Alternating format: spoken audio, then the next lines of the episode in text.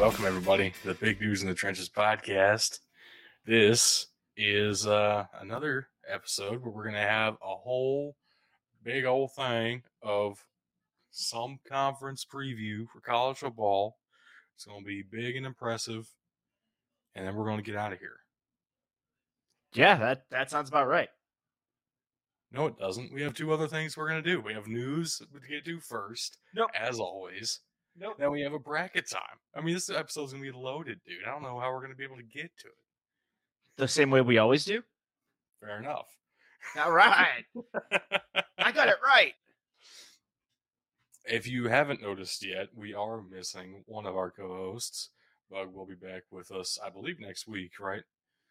Yeah, he should be back next week. Uh, he went and took a little vacation with the family. He's out on the lake, and frankly, I'm just jealous. I'm not mad, but definitely, definitely a little jealous. I'm both mad and jealous. So, But are you mad because you're jealous? no, Oh, okay. nope. Vacations are not allowed. When I take a not true. vacation, I will take my microphone with me, and I will slap you if you do that. well, if I take a vacation, we'll see. See what happens. Uh, before we get really started here, I do want to say shout out to Paolo Banchero, number one overall pick in the NBA draft tonight. Bro, but we're not a basketball podcast. Never heard of this guy before in my life, so I'm not kidding either. I this is legitimately the first I've seen his name anywhere. That's fair. So that's cool. Good for him. Uh, some dude named Bennedict Mathurin just got selected. That's a crazy name, and I respect it. But let's get back to what we actually want to talk about, which is football. I yeah, I prefer football. I know football. And uh, yeah, let's go ahead and get started with some NFL news. So, a bad week for the Baltimore Ravens, I would say. Uh, former defensive tackle, Super Bowl champion, the Goose, has passed away at the age of 55. Um, really, from from every story I've heard about the guy, just a fantastic human in addition to being a really good defensive tackle. So, yeah, sucks to see. Uh, Tony Siragusa is just one of the legends of the franchise, honestly. I, I don't have much to add, man. This this sucks all the way across, uh, and it's it's only going to get worse here on the show before it gets better. Yeah, Um, but before before they lost Goose, they lost active roster member linebacker Jaylon Ferguson. He's only 26 years old. Uh, currently unknown cause of death. Wow. I mean, wow. Th- this one's tough because they haven't released a cause of death yet, which usually indicates that there's something going on behind the scenes that they don't want people to know about yet, and that's concerning. Um, I don't want to get into speculation, but what I do want to do is let everyone know that that you know what I can give, which is thoughts and feelings, as as useless as that might be. Um, go out to their families, uh, both both of these guys, and and I hope they they make it through. Big T's and P's from the BDTs. Yeah, yeah, big T's and P's from the BDTs. That's uh, terrible, but we have to laugh sometime or else the world will take us down with it. All right. Rob Gronkowski is retired. Again, Uh, more sad news for the Baltimore Ravens, I guess. Or are they happy about this one? I yeah, I don't know. Do they play the Do they play the Bucks this year? I have no idea. I was just trying to think of a transition somehow. No, there was nothing there. Uh, so this is the second time Gronkowski's retired. How many Super Bowls has he won? Three, four. Yeah, it's like three or four. They in fact wild. do play the Buccaneers, so this is good news for the Ravens. Hey. I don't know what that really does to the depth chart at tight end. I think their starting tight end is going to be Cameron Brate, which is like, that's not the best starting tight end No. you could have. Well, they still Uh, have OJ Howard, don't they? No, he's on the Bills now. Oh, that means I have to deal with him. Exactly.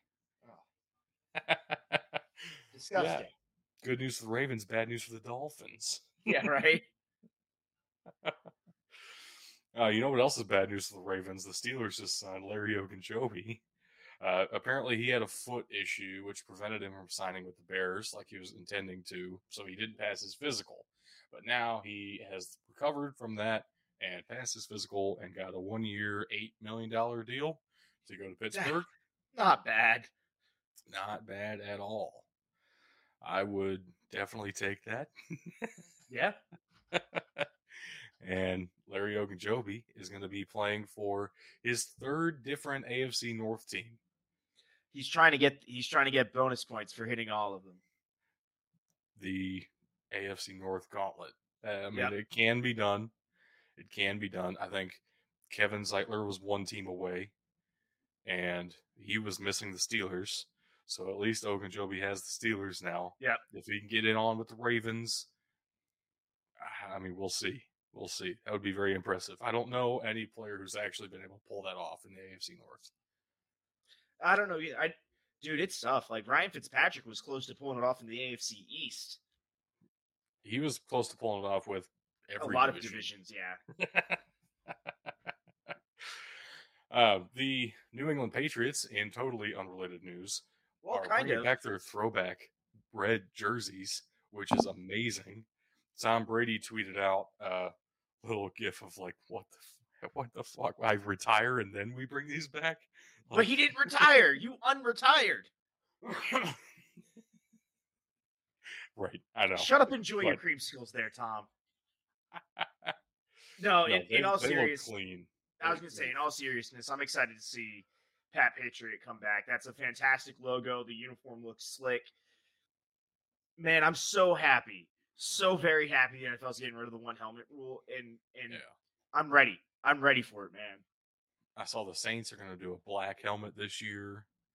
I think the Bucks are exploring creamsicle options. Yeah, but dude, it's it's when the the Falcons break out the Dirty Bird Reds. That's gonna. Mm, mm, Mm. Mm. mm. The Jets pull out their weird uniforms. One team who's definitely not going to bring out throwback uniforms is Washington Commanders. They might. You never know. Dan Snyder is a fantastic human being. As this lawsuit is just proving again and again what a wonderful human being Dan Snyder is. just, oh man, every time he speaks, I'm reminded of his greatness as a person. Uh dude, it's. I, how does he still own the team? Well, it, Roger Goodell had to come out and officially say, I don't have the authority to remove him. So No, but the other owners do. they're still making money. They don't care. Yeah, but they weren't making as much money. We covered this. He he he lied to them. Well, that's why there's a trial going on. But Yeah. other than that, they don't care. Terrible. This this whole deal with the with Washington is just like it's kind of unreal to me how far this has gone. It's gone at this point. It feels like it's gone further than that situation with the Clippers, and Yep. they were able to force Sterling out. So, I mean, I know It's a matter of time. I've made the same points for the past three weeks, but it's yeah, it's it's going on, and it's really kind of hilarious to watch the dumpster it- fire. at this yeah at this point it's it's hilarious it's absolutely insane that this is still going on it has been going on for three years now like it's just time man So, kind of a transition piece here between NFL and college news. Sean McVay is getting a statue at nice Miami of Ohio's Cradle of Coaches. nice You might be wondering why is he getting a statue at Miami of Ohio? Well, he played wide receiver for the Redhawks back a long time ago, as did a whole bunch of other people. Like they played for Miami, they started their coaching career at Miami. Weirdly enough, Miami of Ohio is like a really common starting place for great coaches.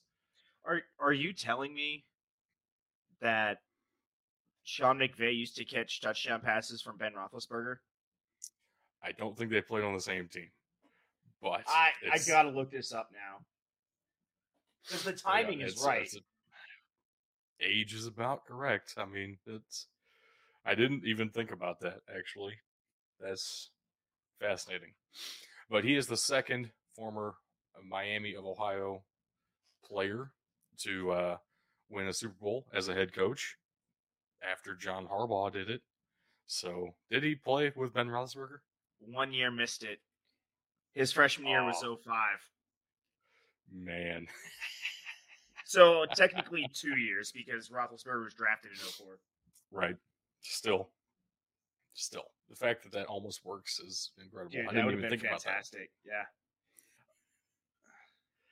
So the Cradle of Coaches, which if you've never heard of it, most people haven't. That's totally fine. Uh, it's right outside of Yager Stadium, which is at the university. Uh, it has statues of all the alumni, all the people who started there, who went on to become great coaches. I mean, Red Blaik started there. Uh, Weeb Ewbanks, Paul Brown, Paul Dietzler, Bo Buckler started there, which, as much as I can't stand the guy, he's a, one of the greatest coaches in college football history, right? John Harbaugh, Sean McVay both won Super Bowls now. So this is a truly an impressive list of alumni and coaches who have really shaped the game of football. It's pretty incredible. It's a it's a fantastic group to be a part of and be a name with all the way through. That that's big step for uh for Sean McVay there, even if it's nothing he actually did, it's just like in recognition of still fantastic. Another college which has become interestingly a hotbed of coaches in the past, I guess, this current century. Uh, Youngstown State, pretty close by. Jim Tressel is announced he is retiring as president of Youngstown State today. He is 70 years old, so it kind of makes sense. Sad. How does that make go. you feel, man? I'm, I'm glad he didn't ruin his legacy like Urban Meyer did. He's one of the he's one of the people I've been able to really look up to for a long time and not regret my decision. So that's cool. That yeah, that checks. So very happy for Speaking- him and happy for his family. Yeah, no, honestly, fantastic career all the way through. It's unfortunate that it's tainted by stupid NCAA rules that really did Right. nothing. But absolutely fantastic coaching career, and then fantastic post coaching career for Jim Tressel out there at Youngstown State. If you for some reason don't recognize that name, he used to be the head coach at the Ohio State University. Oh, and I do the- say the trademark of the Ohio State University, Ohio State University. they won the trademark battle after three year legal battle. Ohio State owns the trademark That- for the word "the," which is That the was most one of the first- in the English language. that was one of the first stories we covered on this podcast. Yes, yes, it is. That's So apparently, this makes it a little bit better, but it's still really weird. So apparently, there was a fashion designer who was trying to make clothing with the T H E, and Ohio State was like, okay, if we don't apply for a trademark, we won't be able to use that in the future. And so there, it was like a little bit of a defensive application there, trying to say, hey, we would like to be able to produce merchandise with the on it because people know that as Ohio State. Uh, if you are a fan of Ohio State, or at least watch Sunday Night Football, so it's it's still really weird, man. I don't know. that I don't know what I- to say. I get it. And it wasn't it just a few years ago too. Not only was it Marc Jacobs, but it was like the University of Michigan tried to tried they to trademark tried to as well. trademark. They tried to trademark the word "of" because you of M. Which First off, when you say U win. of M, when you say U of M, I think of the U. I'm sorry. like well, that's weird because they never never called themselves that. I know it's So- just I don't know. God, all these They didn't win colleges trying that to though. find ways to- Ohio State yeah. did win. So yeah, great week to be a Buckeye. So, so we are no Um, longer we are no longer the big dudes in the trenches. We are just big Right. dudes in the trenches. Or we Or are uh, the big dudes in trenches. We are the trademark of the Ohio State University. Big dudes in the trademark of the Ohio State University trenches. I feel like I need to submit all of like my PowerPoint presentations that I do for work. I need to submit Oh them, get them approved God. by Ohio State before Please, please troll them like that. I need express written consent from the Ohio State University for everything. I wonder if that's what I the do. actual trademark says. No, it doesn't. It's for Damn. merchandise specifically, for clothing specifically, I believe. Yeah. So, still, it's it's really weird. I know, but they won, so it's a thing now. Well, anyway, I, I don't normally like to talk about recruiting on this show, but there was something really crazy that happened in the world of recruiting this week when uh, three of the top 50 recruits in the nation for the class of 2023 committed to Ohio State back to back to back days, all at the wide receiver position. Wow. I didn't realize all three were wide receivers. oh, yes. Oh, Bro, yes. Brian Hartline hasn't gotten a raise yet. Now's the time, man. Uh, he did. It's pretty significant. It needs to be more. It was. I'm aware. Apparently, he was being recruited to go be offensive coordinator at a couple of different schools this past offseason. Ohio State said, mm, We'll give you the most positional coach money in history to stay here. And he was like, Okay, sure. Honestly, part, part of the reason that he's so successful in recruiting is he genuinely loves Ohio State. Right. And that's the kids buy off on that. They see that. It's Right. fantastic. And that's that's what's driving this, honestly. Well, and he was a successful NFL receiver. Yep. He knows how to play receiver the right way. I could tell immediately when he got into the receiver coaching position that there was a real change in how the receivers at Ohio State played the game. They were always getting two feet down now. They were, I mean, the way they moved their heads was different. I mean, everything. It was Yep. it was really crazy seeing that change, which needs to happen. That's why you saw two first round receivers come out of Ohio State now. Technically three. Kind of three. I don't think he would have been a first rounder without going to Alabama. Well, no, because he wouldn't have seen the field. But that Right. that just goes to, to tell you, you had a first round pick that was going to sit the bench at Ohio State. Like, it, and they, I believe they went back to back to back too. I believe it was Chris Olave or uh, Garrett Wilson, Chris it was Olave, Garrett Wilson. Yep, Chris um, Olave, and then and then Jameson Williams back to back to back. Yeah. Yeah. It's pretty cool. It- But but that that can't be why that Carnell Tate changed his uh his mojo from from uh, Tennessee to uh, to Ohio State. It can't have anything to do with the success of that coaching room, Right. And the success Right. of that wide receiver room. No, no, no. There's Well, other really- underlying reasons. So for Carnell Tate, it was supposed to be USC and Ohio State. It was either staying closer to home at USC or going to Ohio What? State. And then out of nowhere, Tennessee came in with a bag and tried to swing him for the money. And he said, Okay, interesting. No, I'm going to Ohio State anyway. I mean, same kind of deal with Brandon Inniss, honestly. He was getting it was like USC, Ohio State. Do you want to play for Ryan Day or Lincoln Riley as a receiver? It's Yeah, those are two great options, right? What are you going to do? So then all these guys are in camp with the 2024 commit at quarterback, who's number one quarterback in the class, right? At Ohio State. They're in Columbus. Like, yeah, all right, this is this is the place for me. This is the it's really place. crazy. That doesn't happen all the time. That's the only reason I'm talking about it. I don't like talking about recruiting on the show because I don't want to get my hopes up too much. And I could spend all day doing it, like we're doing right now. So let's move on. Even moving on though, it's we're not getting away from the recruiting news. The sweepstakes is over. Yeah. Yeah. Dude, how bad does Quinn Ewers feel about his life right now? I mean, I mean, granted, he's sitting on a bag, so probably not too bad. right, right. But oh man, go wipe his tears with his millions. It's, who cares? Oh no! But Arch Manning is going to Texas. Money. Arch Manning is going to Texas, which I kind of knew, right? If you follow recruiting, you kind of knew that was where he was leaning because Alabama went ahead and took a four star quarterback in the 2023 class. You don't do that if you're going to s- still get Arch Manning, right? That's interesting though. That makes it interesting for Alabama for for they because Bryce Young.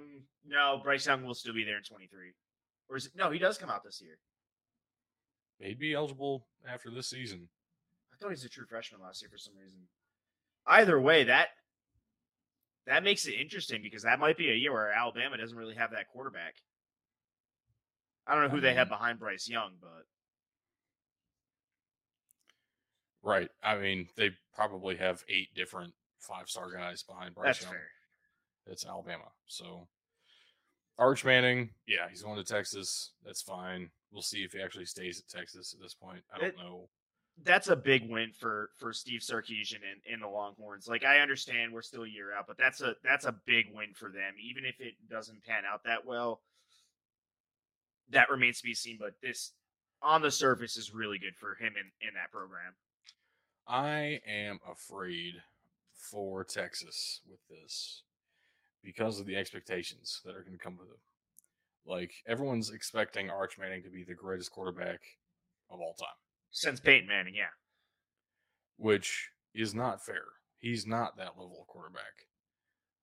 Everybody has him ranked as the number one recruit in the nation because his name is Manning, not because he plays that well. He's like the fourth best quarterback in this class. I was gonna say, let's not forget that he is not the son of either Peyton or Eli. He's the son of the one that didn't make the NFL. Right. I- I mean, I hope he works out. I really do. I hope that for everybody getting recruited right now. Legitimately, I hope it works out for you. At the same time, I don't see it really working out because it's an overrated recruit going to an overrated school with an overrated coaching staff. It just happens so many times at Texas. They get these good recruiting classes, highly ranked recruiting classes. They all underperform all the time it's been happening at Texas since 2006. Yeah. 2005 was the last time they had anything worthwhile. So I- I don't know what to expect out of this. I really, I think Quinn Ewers is a better quarterback than Arch Manning, and I don't think Quinn Ewers ought to be afraid, other than the name recognition. But Ewers has that too now, so on his own, not the same Yeah, as that's fair. Manning, Not not the same level, but it's still there. Right. Right. Uh I don't know. I wish Bug were here to talk about Arch Manning a little bit. I think he would have a lot to say. Uh, a lot of hatred to spew at him because his name is Manning, so that's cool. Yeah, but he's not going going to the other UT. According have lost to shit. Man. They already paid a quarterback to come in 2023. They don't need to pay Arch Manning as well. I don't think they had a chance, man, even with Peyton. I think No Peyton looked at him and said, I think Peyton looked at him and said, Bro, I would not go there. It's it's gone Well, it came- downhill, it- man. it, it came down to Alabama, Texas. There was one other school kind of in contention, but it was obviously Alabama or Texas. So, I Was mean, Ohio tell- State ever ever in the running No. for that or just no interest? No, he wanted to stay in the South, which is fun. Do you? We'll win without you. Doesn't matter. Lends credence to the idea, though, that Texas and uh, Oklahoma are going to try and jump by 23 24. Yeah, true. True. We'll see. I could definitely see Arch Manning playing in orange in the SEC. Oh, no, that's going to happen. It's a matter of time. It might not, technically. Technically. Now you got me thinking of how it wouldn't happen. And I'm not if he okay this. transfers. Oof. Oof. duh. when they go four and eight this year. Bro, so Texas is one of those schools that has been highlighted as one of the worst ones for for boosters paying for recruits to come. Could you imagine what would happen if they voided his his eligibility? That might I be the most Texas thing ever. I don't think Texas would have that problem. If anybody has that problem right now, it would be Texas A&M, which he's not going there. So we'll see. And apparently Nick Saban, Anyway. according to Texas A&M. Anyway, let's get off recruiting. This has been too much recruiting talk for an episode of BDT. Uh, on to some irrelevant stuff like Nevada and their athletic director. Hey, that's marginally relevant today. We're going to be talking about them later. That's the, kind of the only reason I had it in the news. We are going to be talking about the Mountain West later. One of the things that has happened recently that will affect the Mountain West, Nevada just got a new athletic director, Stephanie Rempe, former LSU uh, deputy athletic director and chief operating officer. She has also been an executive at Texas A&M, Washington, Oklahoma, and UTSA. I believe she is a graduate of Utah. So, not much experience with Mountain West, but all around the country and plenty of high level executive experience. Interesting to see the move. And I'm sure she was just looking for promotion at this point. I can say you're right. Not a lot of not a lot of experience with the Mountain West, but she had a lot of Power Five experience, and that is a big deal. I wonder if bringing her in would have changed Jay Norvell's mind about leaving for Colorado State. what a slap in the face! Not only are you going to leave to an equivalent position, you're going to do it in the same conference. I know. We'll talk about that later. We'll talk about that later. But for right now, let's jump to our non NFL pro news.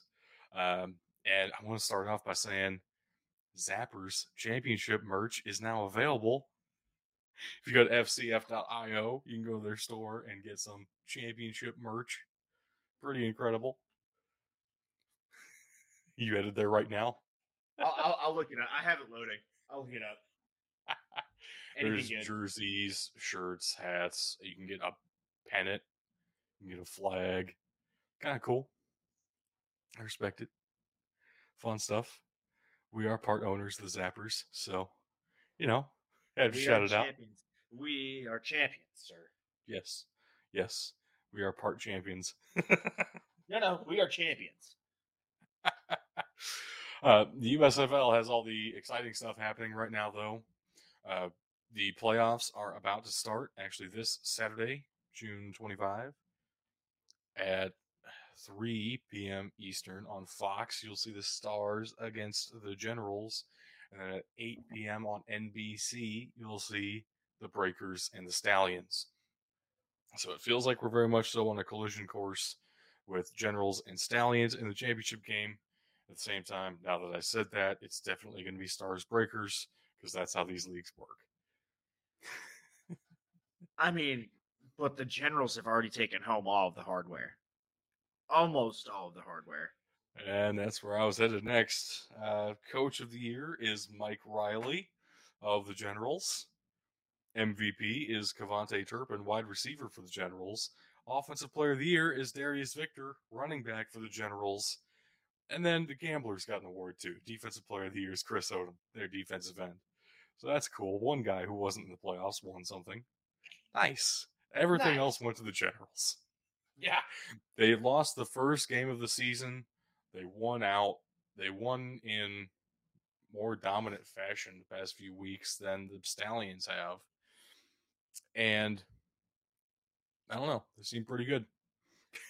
That honestly, these are gonna be two okay matchups this week, but next week it's dep- Assuming it's General Stallions. even if it's Stars Breakers, that's that's gonna be a good game too.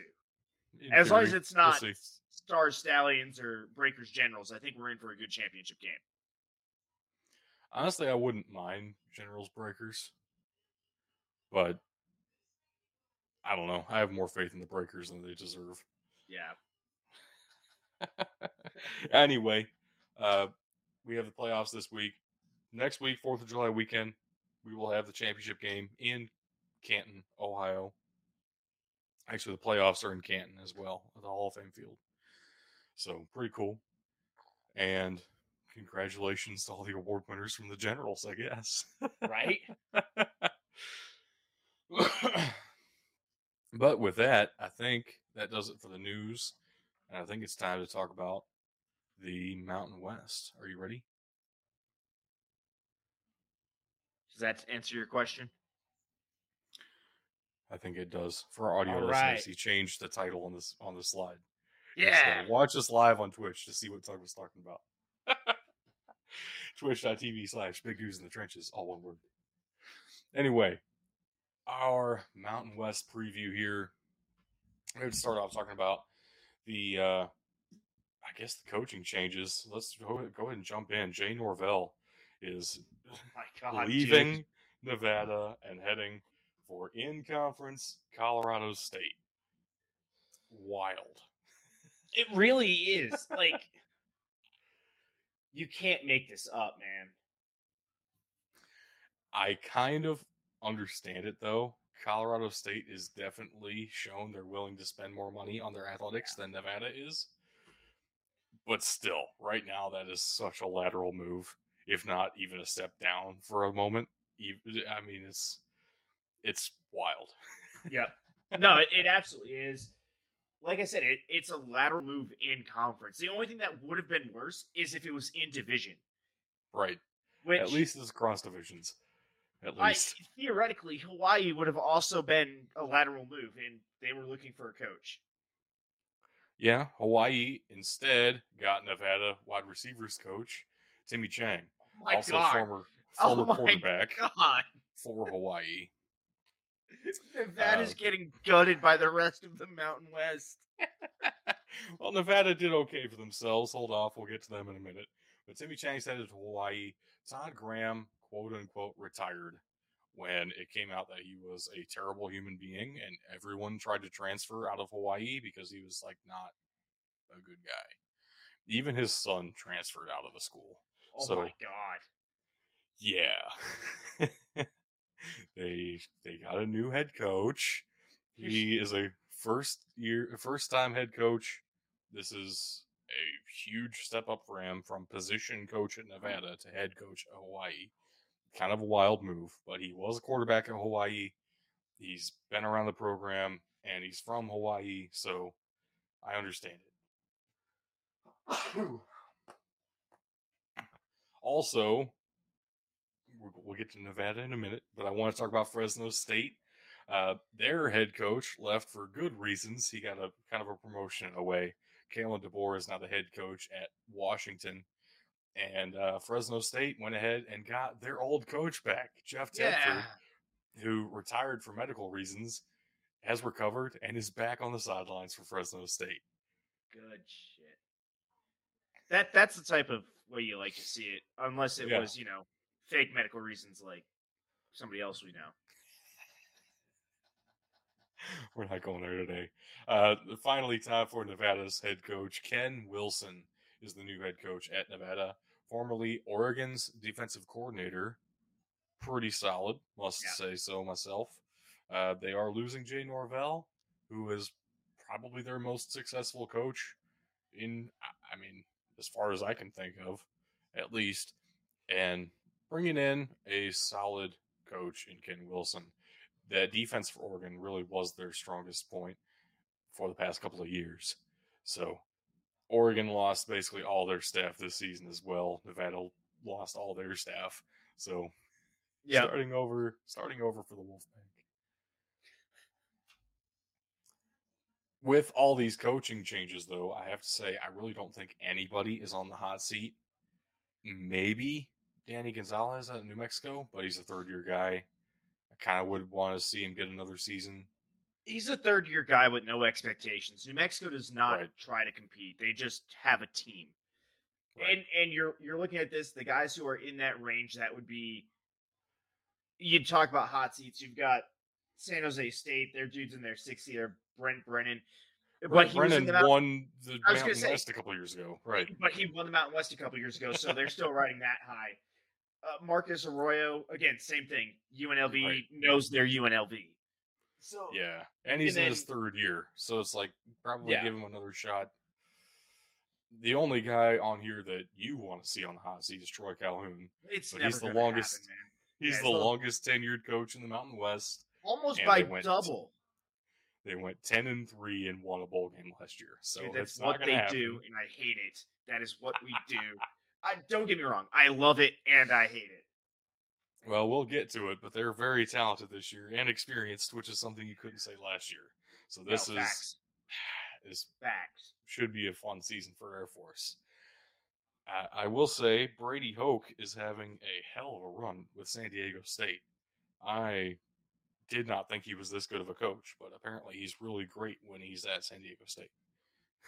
Bro, San Diego State's had some good runs with coaches the past couple times True. they've come through. And I think part of it is San Diego State has an identity. They hire a coach that continues to build on that identity and they don't try to change their culture. They know what they are and they're Yeah. good at what they are. So they stick with it. Same kind of deal with Wyoming. Craig Bohl's been there nine seasons now. This will be his ninth season. And he just does exactly the same thing every year. He's a little bit of a thorn in everybody's side, and he goes like seven and six every year. Here, here's what annoys me about Wyoming, though. They're just knockoff Oklahoma State. Their mascot is a cowboy, also called Pistol Pete. Uh, they also try to call themselves the Pokes. Guys, get your own identity. Stop trying to be Oklahoma State light. Hey, they are not Nope. orange and black. They are yellow and brown. Worse colors for a worse school. I'm just saying, I hate everything about Wyoming. If there is an in division rival that I would have for Air Force, it would be Wyoming. Everybody else is meh, but I hate Wyoming. Yeah, it does feel like you're still looking up to Boise State most seasons. So your rival's probably Wyoming, yes. Uh, the only other team that we haven't talked about much is Utah State. Out of nowhere, won the conference last season. With a first season Wow. head coach. Wow. Blake Anderson, we've known that Blake Anderson is pretty good.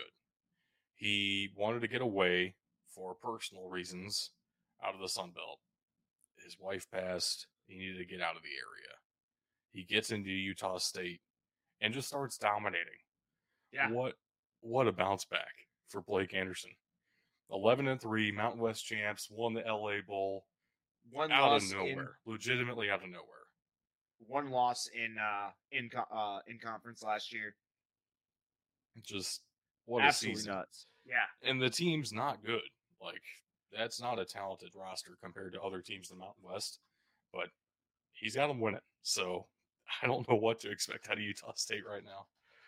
This is uh this I'd is a more than- really well coached team.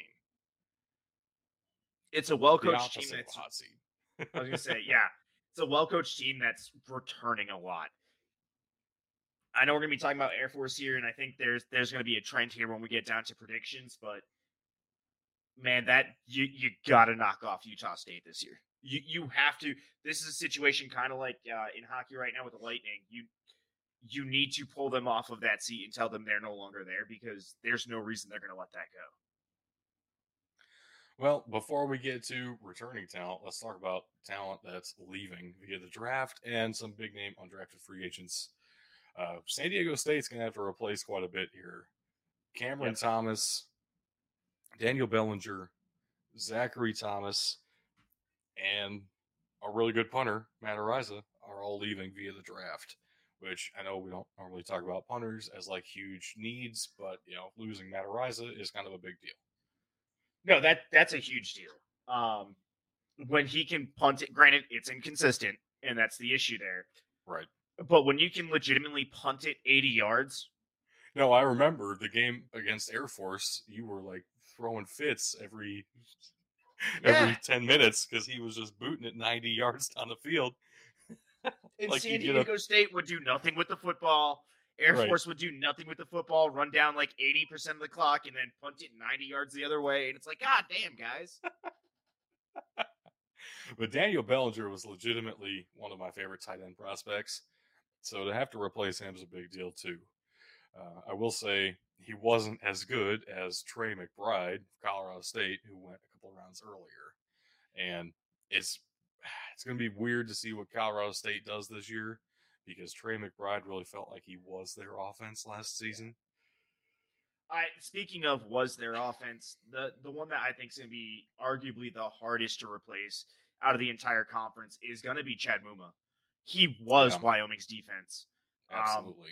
going in the third round, absolutely fantastic player. He's all over the field as a linebacker. Uh, he He's is the the reason Wyoming was worth watching last season. yes, no, hundred So- percent. He he one hundred percent is your your typical middle linebacker that eats up all of the tackles. That is his job, and he does it really well. So Nevada is losing Romeo Doubs. They're also losing the tight end Cole Turner. They're also losing their quarterback, who didn't get drafted, but Carson Strong is an undrafted free agent headed to the Philadelphia Eagles. They're replacing basically an entire offense too, along with the coaching staff. Carson Strong could have stayed one more year, man, and he'd have been draftable next year. That's a tough one to see. Yeah, but this year was the weaker quarterback class. It, I- I understand that. Better this season. But they weren't. I mean, he still didn't get drafted, so it didn't work out. But That's yeah, no, that's that that is going to be tough. Um, tough to replace there too. That entire offense, especially with a new new coach coming in, that's a that's a brutal situation to be in. And then Greg Bell, running back for San Diego State, got went undrafted as well to the Lions. Uh, yeah, San Diego State puts out good running backs. That's kind of what they're known for. Yeah. So losing Greg Bell is going to be kind of a big deal because he was a running back for San Diego State. How I, I gotta ask this. Mhm. How did a receiver from Air Force get taken? Granted, it wasn't the draft; it was undrafted. But how? We don't throw the ball. Um, you do occasionally, occasionally, and you know you don't need good collegiate production to be selected in the NFL. That's fair. You just need good physical traits. I I will say he he I believe he has some insane athletic ability. Just probably part of the reason. Uh, the We're other about one, Brandon Lewis, by the way. Yes, Brandon Lewis. agent out of Yeah, Air sorry. Force. And then another Air Force guy actually got drafted, Jordan Jackson, defensive tackle, in the sixth round, went to the New Orleans Saints. again, you're talking high athleticism guys here. They're not going to be the biggest guys out on the field, but they very well might be some of the fastest. Um, Jordan Jackson's a disruptor all the way through. Uh, it's what he was known for in college. And like I said, Brandon Lewis just surprised me. He's not a name that even I listen and watch every Air Force game, and it's not a name I'm that familiar with. Um, that's Well, that's, that's, how desperate the Titans are for wide receiver Um, depth. honestly, I don't think either of these guys are going to be too hard to replace. One because the Air Force usually has about 14 defensive tackles on the roster anyway, Right. and they rotate through them mid game. And then, uh, yeah, we don't really use receivers the way you should use receivers. Receivers are just additional skinny, skinny linemen for us. Yeah. Definitely. I mean, your linemen are skinny as it is, so Yeah. I said additional, okay? yeah. well, let's jump to the talent coming in now. 2022 recruiting classes for these schools. Of course, Boise State's at the top of the conference. San Diego State's next in line. Fresno State's next. I mean, it, that's the three you would expect, right?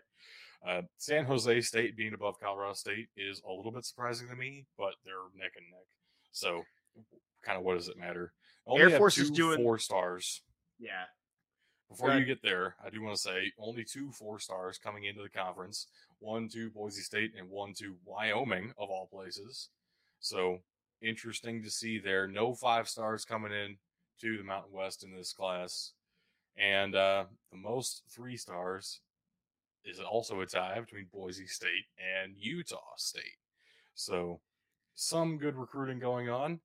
The bulk of the recruiting, though, definitely happening happening down in uh, Colorado Springs, Colorado, I- at the Air Force Academy. So there's something that we need to highlight here because this is very misleading as it is. Yes, Uh, because because Doug, the scholarship limit is how many per class? Twenty. How many per Oh, okay, per so- class, per class, twenty five. Okay. Yeah, Air Force brought in 46 recruits. Yeah. And now let me explain that to you. We don't get scholarships there. Fun fact. Right. We all just go for free. Um, so yeah, Air Force is approaching this with the the entire um, recruiting by bulk method. Uh, it's one of the few benefits the service academies have. Uh, yeah, they pulled in 46 recruits, but don't think that we're cheating. Only eight of them were three stars. The rest of them were probably no stars. So, Yes. And how many of those guys are going to go to prep school for a year? I would guess almost all of them. 30 of them? But see, Thirty. but when they go to the prep school, man, that counts as their redshirt year technically. Right, exactly. So, So, all good. yeah, we'll get 46 new guys on the field next year. So I think the best way to look at recruiting classes is not via total recruits or the number of whatever star recruits you got. It's in the It's the average, average. rating. And the highest average does not belong to Boise State. It actually belongs to San Diego State. So while they brought in a couple of fewer guys and they didn't get a four star, overall, technically, I would say they did better than Boise State recruiting. Which that's kind of fair. It's those two schools back and forth the best recruiting in the conference. I, I will say Air Force is a very nice average though. 81.69. Nice. Same as most small conferences, group of five conferences. Uh, a lot of the Mountain West lives and dies by the transfer. If you can't recruit like Boise State can, you kind of have to live and die by the transfer. Oh, so, Well, hold on. Boise State's also living and dying by the transfer based on this year. I mean, they have a quarterback coming in and they have a And- tackle coming in. Yeah. but it's it's not as big of a deal as all of the guys following their coach from Nevada to Colorado My State. God. Nevada has been absolutely gutted. Fresno State cleaned up with some Power Five transfers. They got a quarterback, uh, offensive lineman, running back, receiver, a couple of defensive guys. I mean, wow, Fresno State's loaded up with a couple of big name guys, a couple of Oregon players following their head coach down to Nevada now. Interesting. And Hawaii actually brought in a couple of transfers, which amazing. How did they pull that off? Including including a running back from Air Force, which is going to be a massive deal. That is huge, um, Right. because again, Air Force tends to hoard running backs, and generally speaking, they're all workhorses. San Diego State brought in a couple of guys from Washington and a quarterback from Virginia Tech. So interesting to see what San Diego State's able to do there. What a name, And, uh, Braxton Burmeister. Utah State bringing in quite a few Power Five guys as well. Obviously, they didn't work out at the Power Five level, but you know, finding some playing time at Group of Five schools happens all the time. Yeah. Interesting to me, Levi Williams, quarterback, formerly of Wyoming, headed to Utah State as well. It's really rare to see quarterbacks transfer inside the conference, but we also just saw a head coach transfer inside the conference. So I guess And anything goes. as well as half the team. Yes. Wild. I think Bug would enjoy that quarterback, one of the former backups for Tennessee, uh, Harrison Bailey, is not going to be playing for UNLV, the Nice. school where quarterbacks go to be forgotten. Yeah, Uh, no real big name guys, I would say. If you're transferring to Mountain West from a Power Five school, that probably means you were like second or third on the depth chart and just need to find some playing time. But at the same time, all these guys were high enough touted recruits. They were brought into Power Five schools at one point. So it could be a big boon of talent for one of these Mountain West schools. Uh, some outgoing guys, uh, really only highlighted here the guys going to Power Five schools, except for we do have a running back headed to Sam Houston, which I thought was kind of cool. Uh, Sam Houston is about to be an FBS program. Almost. Full send. Uh, yeah, it looks like Air Force lost a lot of the running back room, but like I said, the reality is we have like There's like of them. 87 running Yeah. backs on this roster of Fun 85. fact: if they're if they're listed as quarterback, they're also a running back. If they're listed a defensive tackle, they're also a running back. It's It's Right. kind of like the It's the Marines, where every Academy. every Marine is a rifleman, every Air Force Right. Falcon is a running back. Like it's just how exactly. it goes. Exactly. Rashad Ajayi, corner, Colorado State. That name probably a little bit familiar. Ajayi. I asked if that's his brother. I believe they are related. I don't know if they're siblings. That's fair. To West Virginia. I was gonna say, I see the country roads are taking him home. Yes, very exciting. Uh, also has a teammate coming with him, tight end Ryan Palendi. I think that's always so fascinating seeing guys going from Power Five schools together to Group of Five schools, and then Yeah. in this case, going from Group of Five school to Power Five school together. It's really cool. Um, also had a couple of guys headed from Nevada to Washington State, same kind of a deal. I think that's just kind of cool. It is. No, it definitely is. Because it kind of shows the the um The Sorry. never dies. sorry. I just saw Isaiah Holiness's name and I got distracted. There's a reason I've added him to the list, even though he's transferring to UMass. Uh, his name is Isaiah Holiness. I got very distracted. I am sorry. I lost my entire train of thought. And you didn't even see Xazavian Valladay yet, running back Oh, to no, I- Arizona State. I do, but that's not as fun as Isaiah Holiness. Dude's name is Zazavian. Come on. oh man, X's don't make Z sounds. they do when. I'm that looks like saying- X Xavier. so let's get to some players to watch. Uh, who are the real big time names that you should look out for if you're watching the Mountain West this year? I will start us off with uh, Brad Roberts, running back, Air Force. Bro, both him and Zeke Daniels, you have both up here. Yeah, That's that's a powerful combination to have. But here here's Yeah. the deal. Here's why it's Brad Roberts. Um, if you have less than three yards to the first down, just don't even try because Brad Roberts will get you that three yards. He is that old school three yards in a cloud of dust type of uh, type of fullback, and I mean a true fullback. And he he hits the hole and he hits it hard. Um, anywhere near the goal line, yeah, he's getting the ball.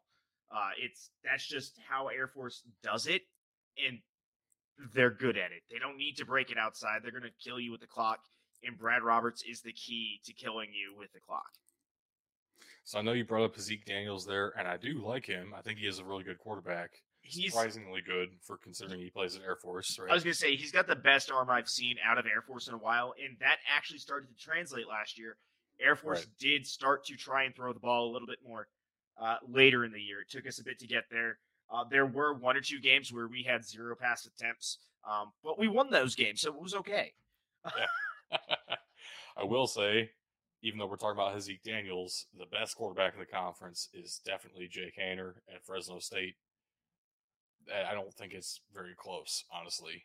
He's No, it's eh, yeah, that's he's better than Carson Strong was, and Carson Strong thought he was going to be a first round pick. So but it, but is he better than what Derek Carr was? no. Fair enough. uh, the best tight end in the conference. Well, we saw a couple of them leave via the draft, but San Diego State has another good one and going to be in contention for that title. Mark Redman is very good. Uh, Sam Olson at San Jose State is another really good tight end to keep your eyes on if you love tight ends, which, of course, the Mountain West loves tight ends. That's like the one of their biggest uh, products in the draft every year. That and running backs. So Titus Sven Swen. I don't care. Titus. Yes, that is a guy who exists. Also, I do want to highlight guard out of Utah State, Quazel White, because his name is Quazel. That's amazing. He's also projected to be first team all conference. So if you can be Quazel and good, that's amazing. I'll take it. I'll take it. Uh, on the defensive side of the ball, we don't have Chad Muma anymore.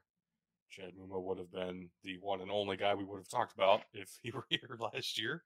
Yeah. Uh, but this is this year, not last year. So we're talking about uh, some defensive linemen instead. I would say Scott Matlock at Boise State is pretty dang good. Uh, VME Faco at San Jose State is pretty good. I, I see. Tavai is pretty good. I see Fresno State's coming in with uh, knockoff whiskey at safety.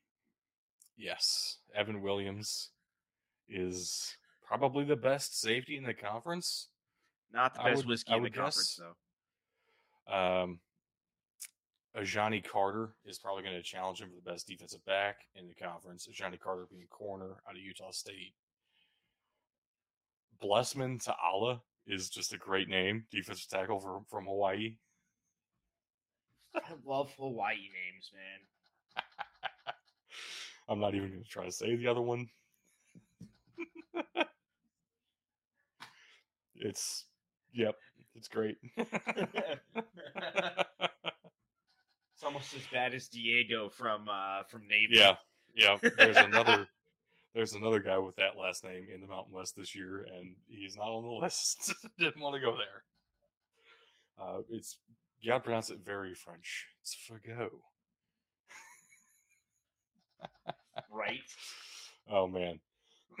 so we got some great players to watch out for. Uh, I think it's time to go ahead and talk about who we think is going to win this whole dang thing. And Bug's not here, but he does have his pick as well. And I guess we should start off with him. He has Air Force versus San Diego State in that conference championship.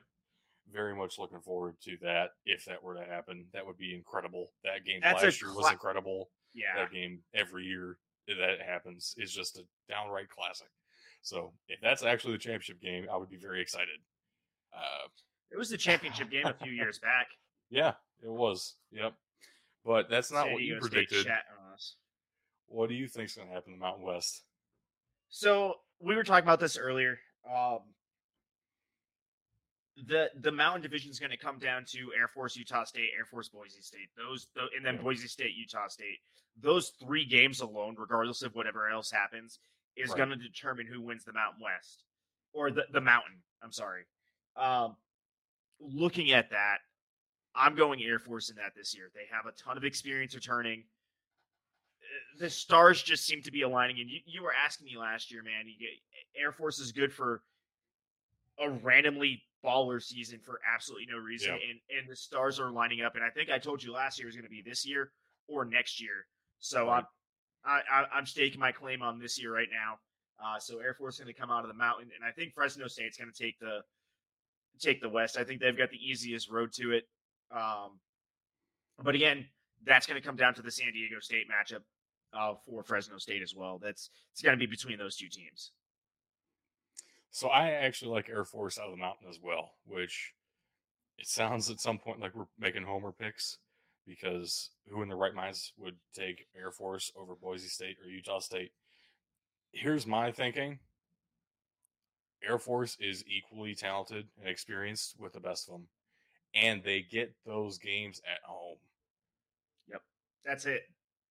That's huge. That's huge. And I think Air Force wins the division. I mean, I Falcon do. Stadium might not be as a high profile of a home field advantage as Boise State with their blue turf, or as Right. you know Bryant-Denny with the load of people they put in there. but it is a home field advantage. There is a lot of things that go on there that, frankly, I hope make it into the new ESPN college football game that make the atmosphere fun and really do get in the heads of, of Right. the opponents. I like to think. Right. So I have out of the West, I think you and Bug are right. It's probably going to come down to Fresno State, San Diego State. I'm going to take Fresno State. Right now, I'm just siding with the better quarterback. I would say for the championship game, that's not a neutral site, is it? It goes to whoever had the better record. They've gone back and forth. I think it is better record now. It used to be at uh, Empower Field at Mile High Stadium, but I think it does go back. I, I got to look it up because they've gone back and forth on the way they do it. I just have a feeling Air Force is going to drop another non-conference game or something, and Fresno State's going to have the better record, and that's going to make the difference. Is was was my thinking there? I would say Fresno State probably wins the conference, but this is a heck of an Air Force team.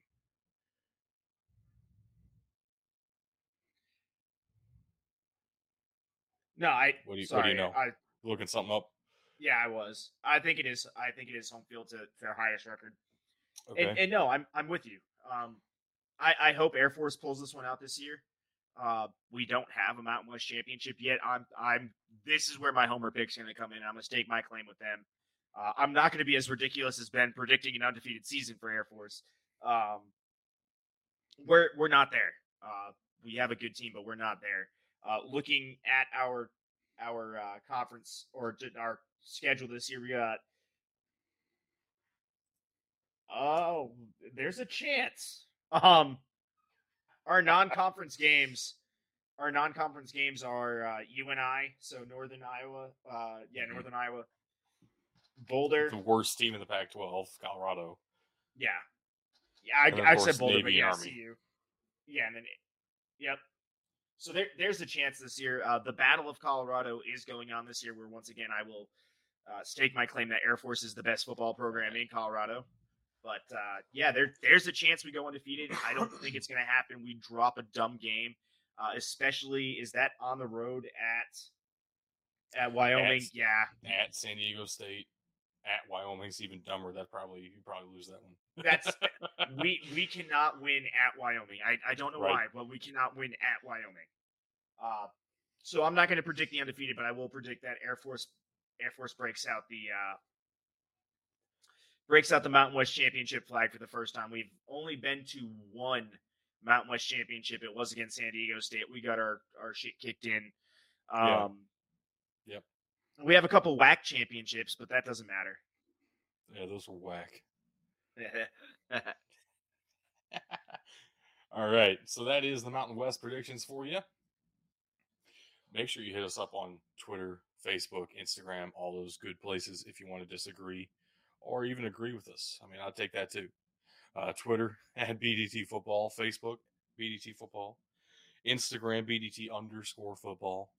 Uh, you can also head to our website bdtfootball.com, and we have an email address at that website, mailbox at bdtfootball.com or if you are so inclined, I mean, hit us up on patreon.com slash bdtfootball and join our Discord server and talk to us all the time. I'm totally down for that. So, Hell yeah! so we have one more thing to get into this episode. And I don't know about you, but I'm very excited for bracket time every single week. I know our social media polls were popping this week. It's very exciting. I'm going to give a so huge shout voting. out to everybody who voted. That was absolutely fantastic. This was our greatest run yet. Absolutely on it, guys. I love it. So we have a couple of great matchups this week. Should be some good conversations. We're going to start ourselves off with Beaver Stadium up against TDECU Stadium. Yeah, social media went with Penn State here. I don't blame them. I don't blame them. I, I don't blame them either, but I don't know how much longer Penn State's going to be able to hold it off. Yeah, Um, I'm, I'm going to go with, with with Beaver Stadium as well, but man, they don't really. Their traditions don't strike a lot of pride. uh, well, it's me. also it's also it's a huge stadium. yeah, it's one of the largest in the entire world, but it's also very bland. Yep. It- right now, it's a bland stadium versus an objectively bad stadium. So Penn State gets the nod. Obviously, actually, I think they went undefeated on social did. media, they did. Which right, of, of course they did because TDECU is not good. But I mean, it's. I think you're right. I don't know if they'll survive too many more rounds. We'll see. We'll see what happens there. Should be some interesting conversation. I have a lot to say about Beaver Stadium. I want to save some of that for future rounds. Yeah, that checks. Next up, we do have Faurot Field at Memorial Stadium. Uh, there are so many stadiums called Memorial Stadium. We're going to call this one Faurot Field, uh, University of Missouri, or the Zoo, as they they like to be called. Up against Davis Wade Stadium at Scott Field. Again, one of those messed up names. Mississippi State here. Uh, social media did go with Davis Wade Stadium, and I'll kick it over to you. What do you think? Man, I, I'm inclined to agree. I will say this one was not a sweep, so that's that's fantastic news. Progress. I, dude, I, I, I was looking at it. the only thing that carries Mizzou for me is I believe they had actual actual grass down there. But again, it's Mm. it's it's a bland stadium. It's nothing that makes me excited to go to a game there. There's no real traditions. They got the curse of the north end zone, but even looking that up, they consider themselves cursed from the north end zone. Like, no, you're not going to get any credit from me there. So I don't know if this is so much me praising Mississippi State as it is me asking Mizzou what they have going on there and mo- moving on Mississippi State because I have less questions about them. I kind of agree. I also, as weird as it looks, I like the way Mississippi State flares up on the sides so much. It kind of Yeah. it makes it look interesting, at least, which Especially Especially from the- does not. Especially from the end zone view. Right, right. So Mississippi State Davis Wade Stadium is moving on here. Takes us to the next matchup of the day. We have a I, I, I, yeah. slides. That's all right. Uh, No, I did. I fixed. have- Yeah, I fixed. Yeah. we have a classic Notre Dame Stadium up against another stadium called Memorial Stadium. Eh, This one's from Indiana. Uh, we don't have an aerial view of that end zone filled in, but it is filled in on that bottom picture here. You can see they did a lot of work to fill that in. That was happening last time I was there. And it's complete now. It does look pretty good. It is all filled in. But social media went with Notre Dame Stadium because, of course, they did. Man, it's tough for me. Nothing, nothing gets me excited about Memorial Stadium. The name is, well, the same as everyone else's. Right. The stadium is it's your classic design, which I love. It's got the flared bowl look on one side. Um, right. I just, and then and then there's no real traditions behind it to, to get me excited either. Right. Notre Dame has has traditions. Notre Dame has a bunch of fun stuff there. I it's, Some real history to it. exactly. It, That it's Indiana hard. just can't can't replicate. You can't re- create a history out of thin air. You know, building your stadium when they did, and Notre Dame's been around so long, as for good as long as they are, and all that, all that. So it's I mean, and Notre Dame has bagpipes in their band, which is absolutely fantastic. right.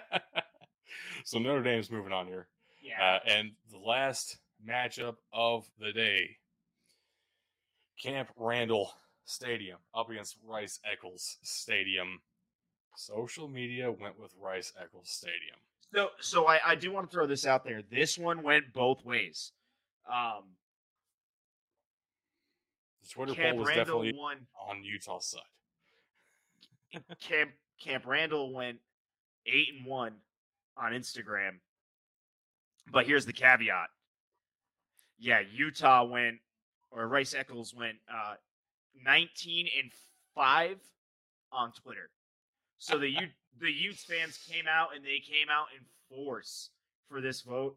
Uh and, and I love it. But uh effectively social media was split, giving us a total Yeah. of a Fair. is it 20 to 13 voting Yeah. that's absolutely fantastic man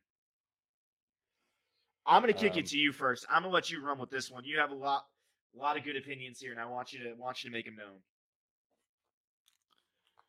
Well, Utah fans aren't going to like them, tell you that. it's not I their job to like them I really don't like squared off stadiums all that much. concur I think it's hard to pull that off well, and Utah just doesn't pull it off well. Uh, like legitimately, I think the stadium design is bad. The location of the stadium, on the other hand, is pretty great. Actually, it looks beautiful, and if you're in the stadium, I'm sure it looks great. But from what I've seen of it, not having been there, it doesn't it doesn't inspire me to want to go uh, as opposed to Camp Randall, which I know we've talked about. We don't necessarily love the traditional bowl without anything going on. Well, Camp Randall has a little bit of something going on. There's a huge row of suites on the top, which really contrasts with the upper deck on the other side. it's like a it's a bowl with some character added to it, and there's some really cool traditions at Camp Randall as well. I mean, I don't even I don't even want to go there. I mean, I'm sure you're about to start listing some off, so I would go with Camp Randall here, no brainer. So here's my thing, because I'm torn. I agree with you on on the squared off stadium. Not a huge fan of it. It works for Utah, but again, I'm not not a fan of it. I do like the traditional bowl shape to a degree. So I I default down to to the to the to the traditions like you're saying. And I'm looking at at uh, Utah's traditions here. Dude, a lot of them are just standard fans doing fan stuff. Like I Right. you, you count false starts throughout the year. Cool. How many do you actually cause? Right. Not as many as you think you do. Right. Um, Yeah. but here's the difference maker for me. Utah has the third down jump. I'm I'm proud of you guys. Good for you. But you see, Camp Randall, Has become synonymous. Camp Randall has jump around. Yeah. And Doug, I'm assuming you put the note in there for for jump around. Would you like to? I didn't. Okay, so did did you know that when they do jump around, it registers on UW Madison's geology department's Richter scale, two miles from the stadium? Tell That's me that. incredible. tell me that doesn't give you home field advantage going into the fourth quarter because they do it between the third and fourth quarter. Tell me that doesn't give you home field advantage. Tell me that doesn't separate your stadium from anywhere else you play. You can't. I'm I'm with you. I think we need to we need to push on Camp Randall. I this is tough because I Right. there's such a good vote out there for Utah. And we've had such a good turnout. I almost want to give it to them and say, guys, please listen to you. Please vote more. But I don't know if I can take Camp Randall out this early. I, man, it, oh God, I know it's really brutal. I, I know Bug would be with us too. Camp Randall is the obvious choice here. We just happened to tap into a couple of Utah fans on Twitter. and they ran with it. I know. Which, uh, yeah, I, I agree with you. I hate to give that up. But at the same time, Camp Randall is it's the it's better, a better stadium. stadium. It's a better stadium. all the way around. Everything about it. So, so, So- if if you guys are listening to us out there, uh, if if you're watching us, guys, please continue to vote. Uh, I I think now we have a way forward. I think we could tap into everybody's market, which would be interesting. Um, but no, like for real. If we can start getting these kind of votes, I will start taking my opinion out of it and just letting the fan bases fight each other for the best stadium, which will drive us to the best fan base. I'm just saying. I'm just throwing it out there. Right. I mean, we need a lot more votes than what we're getting right now. So Hundred percent, yeah. hop on Twitter at BDT Football. Make sure your vote, your voice is heard in our next votes because we have four more matchups next week, and they are some pretty interesting ones. So first up, we have another Memorial Stadium. this But- one's but Texas Darrell- Memorial Stadium, though. I was gonna say it's Darrell K. Royal. Yeah, yeah, Darrell K. Royal Texas Memorial Stadium. Manning's new home. Yeah. Up against Ryan Field, which is that's a that's that's a tough one for Ryan Field, gotta say. What- What's the stadium name? Ryan Field. I know. I know. That hurts. Next up we have Lane Stadium up against Boone Pickens Stadium.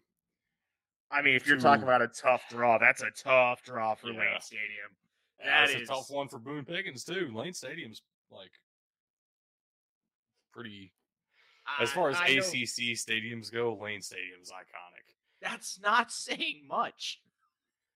Okay, but as uh, as far as Two- one of the Power teams- Five conferences go, Two teams in the ACC don't even have their own fields. fair, fair. Next matchup, talk about a tough matchup for David Booth, Kansas Memorial Stadium. Oh, dude. I, I was gonna say it's a tough draw for the Rose Bowl. I, I don't know how they're gonna be able to do this. yeah, it's the granddaddy of them all up against Kansas, and then oh my god, yeah, it's the granddaddy versus Kansas. you know it's true. And then Hundred next up, next up we have a children's hospital up against an engineering school. Oh my god, you're getting brutal, and I love it. No, Kinnick Stadium up against Ross Ade Stadium. Actually, two very cool stadiums. Kinnick Stadium is the only stadium in college football named after a Heisman Trophy winner. We've talked about Kinnick, Nile Kinnick, uh, extensively in our Heisman bracket. And Ross Ade Stadium is not named after a Heisman winner. Oh that's a, that's a true fact about it. Oh my god. no, we have some fun matchups next week. Make sure you get out and vote. Uh, looking forward to those conversations, and we'll dive very much so deeper into the traditions and stuff as we get deeper into the bracket. Some of these stadiums are like, some of them are truly iconic, and we have a lot to say. I don't want to blow our load too early, like with Beaver Stadium, right? Are we really going to talk about all the whiteout stuff just yet? I have a lot to say about a whiteout and we're going to see another round of them. So stay tuned for some extensive conversations on all these stadiums. Make sure you get your vote in on our social medias. Already shouted them out a couple of times. They're also scrolling along the bottom. And if you're listening to us via audio, the links should be in the podcast description. With that being said, that's all I have for this episode of the Big Dudes in the Trenches podcast. I'll hand it over to you, man. Do you have any parting shots for us? Man, I just as we get closer, I'm getting more and more excited for football season. Um, Definitely. I'm, I'm I'm gonna be I'm gonna be missing the next couple weeks, I think, but uh, I'll get back as soon as I can. Ready to hit the ground running, ready to uh, to enjoy it here. Uh, but man, football's coming quick, and I can't wait. Absolutely, dude. I love I'm, football. I'm leaving a blank because I'm waiting for Ben to say a dad joke because that's usually my cue, um, and it's just it's not working right now. Do you want me to try my hand at him? If you got a dad joke, man, send it. Uh, why did the elephant sit on the marshmallow? Why? So he wouldn't fall in the hot chocolate. Oh my god. All right, ladies and gentlemen, that is clearly all the time we have on the show today. Thank you for listening. And just remember, you can't win a game if you can't win the trenches.